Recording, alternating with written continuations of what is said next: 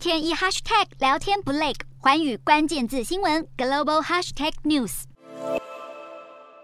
日本第七波新冠疫情来势汹汹，全国各地都有单日确诊数创下新高。日本在二十六号全国新增超过十九万人，其中东京数字最高，有三万一千多人确诊；大阪也新增两万五千多例，并且大阪和冲绳单日确诊数都写下历史新高。现在就连国会议员累计确诊数也破百，内阁部会首长也相继染疫隔离。日本政府表示，必要时会由副手代理职务，尽力不影响到公务执行。镜头转到南韩，新一波疫情也持续燃烧，南韩在二十六号新增十万多例，是将近一百天以来的最高纪录。统计指出，南韩七月第三州的本土确诊有百分之四十九都是 BA. 点五案例，几乎成为当局定义的主流病毒株。南韩政府计划在八月底宣布开打改良版疫苗，有望针对奥密克戎病毒进行效果更好的预防感染。